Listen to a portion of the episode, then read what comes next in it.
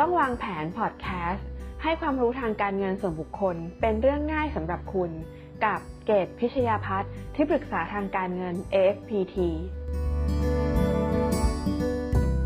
สวัสดีค่ะ ยินดีต้อนรับเข้าสู่เงินทองต้องวางแผน คุณอยู่กับเกตพิชยาพัฒน์ที่ปรึกษาทางการเงิน AFPT ค่ะ วันนี้นะคะ เราก็จะมาพูดถึงเรื่องของการวางแผนมรดกค่ะ คุณเคยจินตนาการถึงทายาทลำดับถัดไป ไว้ไกลแค่ไหนคะ หากว่าเราไม่มีพินัยกรรม จะแน่ใจได้อย่างไรคะว่า สินทรัพย์ของเราเนี่ย ที่หามาด้วยความเหนื่อยยาก จะตกทอดไปสู่ทายาทที่เราคิดเอาไว้ค่ะ เรื่องของการวางแผนมรดกนะคะ ก็เป็นส่วนหนึ่งของการวางแผนทางการเงินส่วนบุคคลค่ะ คนที่เราคิดไว้ เขาจะมีสิทธิ์เป็นทายาทโดยธรรมอยู่ตลอดหรือไม่ เขามีโอกาสที่จะหมดสิทธิ์รับมรดกด้วยเหตุใด ๆ ก็ตามไหมคะ หากไม่มีทายาทแล้วมรดกของเราจะตกเป็นทรัพย์ของแผ่นดินค่ะ กรณีเช่นนี้จะมีโอกาสเกิดขึ้นกับเราไหม มาติดตามกันค่ะ บางทีนะคะ คนใกล้ชิดของเราที่ใช้ชีวิตร่วมกัน ดูแลกัน อาจจะไม่ใช่ผู้รับมรดกของเราก็ได้ค่ะ ทรัพย์สินของเราอาจจะตกไปอยู่ในมือของคนที่เราคาดไม่ถึงก็เป็นไปได้นะคะก่อนที่จะคุยกับประเด็นเหล่านี้ เรามาทำความเข้าใจกันเรื่องของลำดับการรับมรดกของทายาทโดยธรรมกันก่อนค่ะ ในกรณีที่ไม่มีพินัยกรรมมรดกของเราจะถูกจัดสรรให้กับทายาทโดยธรรม ซึ่งมีทั้งหมด 6 ลำดับ แล้วก็คู่สมรสก็จะรับมรดกร่วมกับทายาทโดยธรรม แต่ละลำดับด้วยค่ะ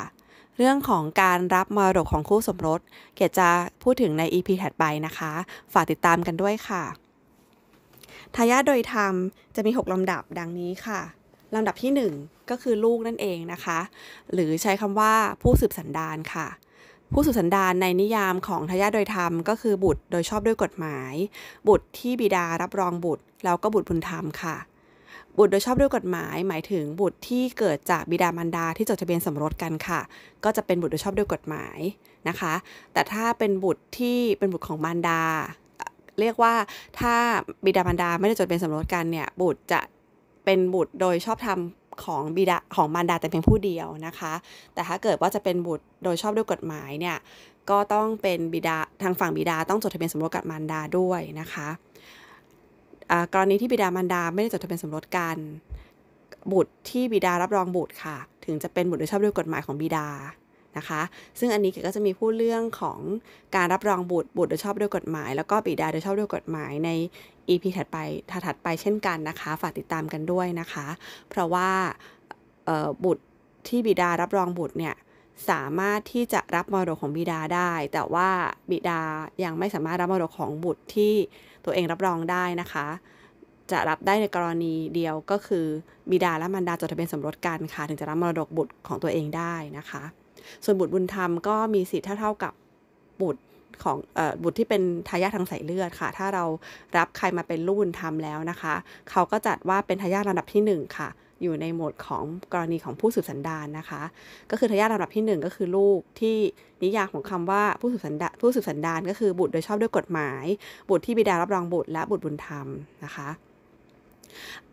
ถ้าดูใน YouTube นะคะ เกดจะมีข้อความอธิบายประกอบอยู่ในท้ายคลิปนะคะ แล้วก็จะมีภาพ insert แทรกเข้าไปด้วยนะคะ ก็สามารถไปติดตามใน YouTube ได้นะคะ แต่ว่าในช่องทาง podcast ก็อาจจะมันอาจจะไม่สามารถที่จะสื่อสารตรงนี้ได้นะคะลำดับที่ 2 ค่ะ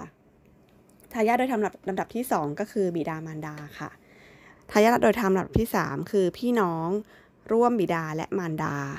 นะคะลำดับที่ 4 คือพี่น้องร่วมบิดาหรือมารดาลำดับที่ 5 ปู่ย่าตายายลำดับที่ 6 ลุงป้าน้าอาค่ะทายาทโดยทำหกลำดับนี้นะคะ ก็จะมีคู่สมรสที่จดทะเบียนสมรสกับเราเป็นผู้รับมรดกร่วมกับทายาทโดยทำหกลำดับค่ะ การรับมรดกนะคะจะใช้หลักญาติสนิทตัดญาติห่าง ก็คือว่าถ้ามีทายาทลำดับไหนอยู่ทายาทลำดับถัดไปก็จะหมดสิทธิ์รับมรดกในทันที โดยมีข้อยกเว้นว่าทายาทลำดับที่ 1 จะไม่ตัดลำดับที่ 2 หากลำดับที่ 2 ยังมีชีวิตอยู่สามารถรับมรดกร่วมกันได้ ในสัดส่วนที่เท่ากันไม่ตัดกันค่ะ ก็คือลูกนะคะ แล้วก็พ่อแม่ของเราทายาทลำดับ 1 และ 2 เนี่ย ถ้ายังมีชีวิตอยู่ทั้งคู่นะคะ ก็สามารถรับมรดกร่วมกันโดยแบ่งสัดส่วนเท่าๆกันได้ค่ะ ทีนี้เรื่องของสัดส่วนการรับมรดกนะคะ ถ้าไม่มีพินัยกรรมระบุว่าสินทรัพย์ชิ้นไหน มอบให้กับใครนะคะ ก็จะอาจจะลำบากในการแบ่งนิดนึง เพราะว่าสินทรัพย์บางชิ้นมันไม่ได้เป็นเปอร์เซ็นต์ได้ค่ะ เช่น บ้านที่ดินนะคะ รับมรดกร่วมกันก็คือเป็นชื่อร่วมไปเลยนะคะ ถ้าเกิดว่าต้องการจะแบ่งแบบโดยมีสิทธิ์ขาดต้องขายสินทรัพย์ชิ้นนั้น แล้วแบ่งเป็นเงินกันไป หรือไม่ก็คือในครอบครัวก็สามารถตกลงกันได้ ตอนที่รับมรดกว่า ใครรับสินทรัพย์ตรงไหนไปอะไรประมาณนี้ก็ทายาทสามารถตกลงกันได้นะคะ แต่ถ้าจะไม่ให้เกิดปัญหาเนี่ยควรจะมีพินัยกรรมระบุชี้ชัดเลยว่าสินทรัพย์ชิ้นไหนเป็นของใครก็จะดีกว่าค่ะ ข้อสังเกตนะคะคือหลานเนี่ยจะไม่อยู่ในทายาทโดยทำหกลำดับค่ะ หลานจะมีสิทธิ์รับมรดกในกรณีที่รับมรดกแทนที่ ถ้าหลานนะคะไม่ใช่บุตรโดยชอบด้วยกฎหมาย ก็ไม่สามารถรับมรดกแทนที่ได้เช่นกันค่ะ บางท่านก็รักและผูกพันเป็นห่วงหลานมากกว่าลูกซะอีกนะคะ ถ้าเขาไม่อยู่ในสิทธายาโดยธรรม ท่านสามารถส่งมอบมรดกโดยการทำพินัยกรรมได้ค่ะ ตัวอย่างนะคะ เช่นเรามีลูกนะคะ แล้ว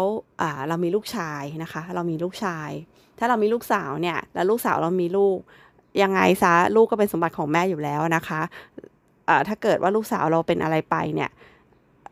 หลานของเราก็จะขึ้นมารับมรดกแทนที่ลูกสาวทันทีนะคะ ก็คือรับมรดกตรงจากเราได้ แต่ถ้าเกิดเรามีลูกชายค่ะเมื่อกี้เกดพูดเรื่อง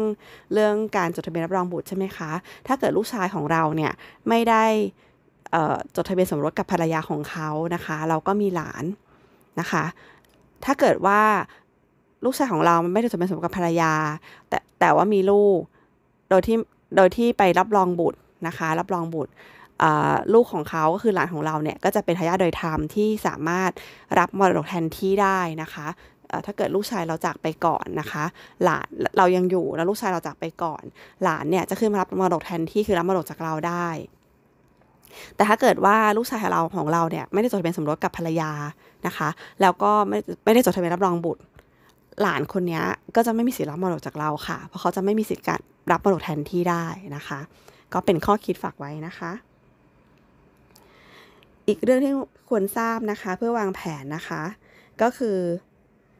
การรับบรดแทนที่เนี่ยเป็นสิทธิ์ที่มีไว้สำหรับทายาทโดยทำลำดับที่ 1 3 4 6 1 ก็คือลูก 3 ก็คือพี่น้อง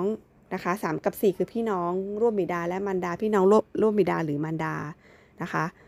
แล้วก็ 6 ก็คือลุงป้านาอา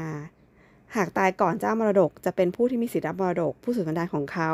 ก็สามารถขึ้นมารับมรดกแทนที่ได้เช่นกันนะคะ ยกเว้นบุตรบุญธรรมนะคะ บุตรบุญธรรมไม่สามารถรับมรดกแทนที่ได้ค่ะ แล้วก็ยกเว้นอีกเรื่องหนึ่งนะคะ คือทายาทลำดับที่ 2 และ 5 ก็คือบิดามารดา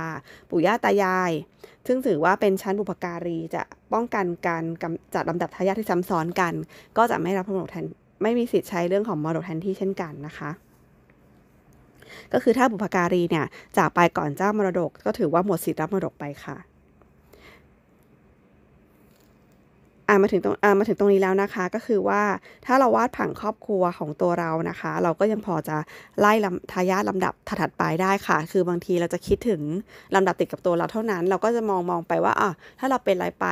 สมบัติจะเป็นของลูกเราเป็นของคนนั้นคนนี้อย่างเงี้ยนะคะ ต้องเผื่อไว้ด้วยค่ะว่าถ้าเกิด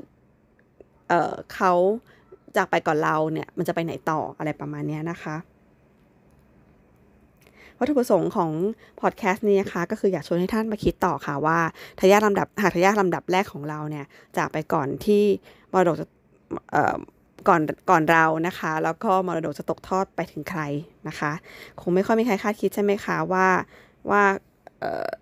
ลูกของเราเนี่ยจะจากไปก่อนเราเนาะก็คือคนอายุน้อยกว่า ไม่น่าจะไม่น่าจะไปก่อนคนอายุมากกว่าใช่ไหมคะ แต่มันก็ไม่มีอะไรแน่นอนค่ะ ทีนี้ก็คือเรื่องของการคิดถึงทายาทลำดับถัดไปนะคะ ก็เพื่อเพื่อป้องกันไม่ให้มรดกตกไปถึงคนที่เราไม่ค่อยสนิทด้วยก็ได้นะคะบางทีอาจจะเป็นลุงป้าน้าอาที่ไกลออกไปอีกนะคะ หรือถ้าหาผู้รับมรดกไม่ได้เนี่ยก็จะสินทรัพย์ของเราก็จะตกเป็นของแผ่นดินแผ่นดินไปเลยค่ะ ขอยกประเด็นที่น่าสนใจนะคะ เป็นกรณีที่มีการยื่นคำร้องต่อศาลนะคะ ก็ยกตัวอย่างมาเผื่อท่านที่จะวางแผนได้นะคะ ก็ลองดูตัวอย่างดูนะคะคู่ชีวิตนะคะ คู่สมรสเนี่ยสำคัญมากเลยค่ะ คู่ชีวิตที่ใช้ชีวิตร่วมกันนะคะ สร้างเนื้อสร้างตัวด้วยกันมาเนี่ย แต่ไม่ได้จดทะเบียนสมรส จะไม่ใช่ทายาทโดยธรรม ก็จะไม่มีสิทธิ์รับมรดกซึ่งกันและกันนะคะ อันนี้สำคัญมาก บางคนสร้างธุรกิจสร้างงานด้วยกัน ถ้าเกิดสร้างธุรกิจด้วยกัน จดทะเบียนเป็นรูปแบบบริษัทเป็นนิติบุคคลมันก็ยังพอจัดสรรกันได้นะคะ หากฝ่ายใดฝ่ายหนึ่งจากไปก่อน แต่ว่าบางครั้งไม่มีการจดในรูปแบบนิติบุคคลนะคะ ก็คือทำงานด้วยกันค้าขายด้วยกันอะไรอย่างเงี้ยนะคะ จะกลายเป็นคนอื่นทันทีเลยนะคะ ถ้าเกิดไม่มีพินัยกรรมนะคะ ถึงแม้เป็นคู่สมรสก็ตามค่ะ แล้วก็เรื่องของอบิดานะคะ ที่ไม่ได้จดทะเบียนสมรสกับมารดา แล้วก็ ไม่จะถึงแม้จดทะเบียนรับรองบุตร ก็จะไม่ใช่ทายาทโดยธรรมของบุตรนะคะ ก็คือถ้าเกิดว่าวันหนึ่งเนี่ยเเราเนี่ยเป็นห่วงพ่อแม่นะคะ เราเป็นห่วงพ่อแม่ แต่ว่าบิดารับรองเราเป็นลูก แต่ว่าพ่อแม่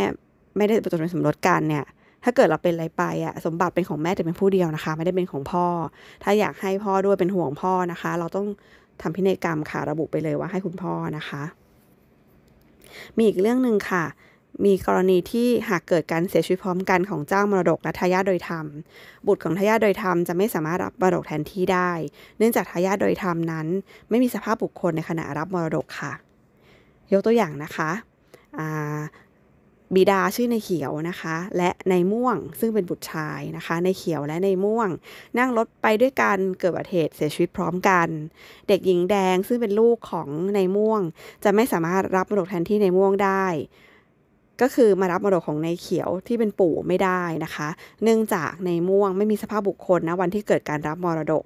มรดกจะตกเป็นของทายาทโดยธรรมลำดับถัดไปค่ะ ก็แปลว่าเด็กหญิงแดงซึ่งเป็นหลานที่เป็นลูกของในม่วงเนี่ยไม่สามารถรับมรดกของในเขียวได้นะคะ ในกรณีที่ในเขียวและในม่วงเสียชีวิตพร้อมกันค่ะ ดังนั้นเนี่ยนะคะเขาก็บอกว่าให้เป็นทายาทโดยธรรมลำดับถัดไปใช่ไหมคะ เกิดในม่วงเนี่ยไม่มีทายเเรียกว่า ในม่วงเป็นลูกคนเดียวในเขียวไม่มีลูกแล้วนะคะ แล้วในเขียวภรรยาในเขียวก็เสียชีวิตไปแล้วเนี่ย สมบัติของในเขียวก็อาจจะตกเป็นของแผ่นดินไปได้เลยค่ะ ซึ่งจริงๆแล้วมีเด็กหญิงแดงนะคะ ซึ่งเป็นสายโลหิตยังมีชีวิตอยู่ ก็ไม่สามารถรับมรดกของในเขียวได้ค่ะดังที่กล่าวไว้ว่า กรณีที่ไม่มีทายาทหรือทายาทโดยธรรมหมดสิทธิการรับมรดก ไม่ว่าด้วยเหตุผลใดก็ตาม และไม่มีทายาทโดยพินัยกรรม หรือไม่มีการตั้งมูลนิธิตามพินัยกรรม มรดกของบุคคลนั้นก็จะตกเป็นของแผ่นดินค่ะ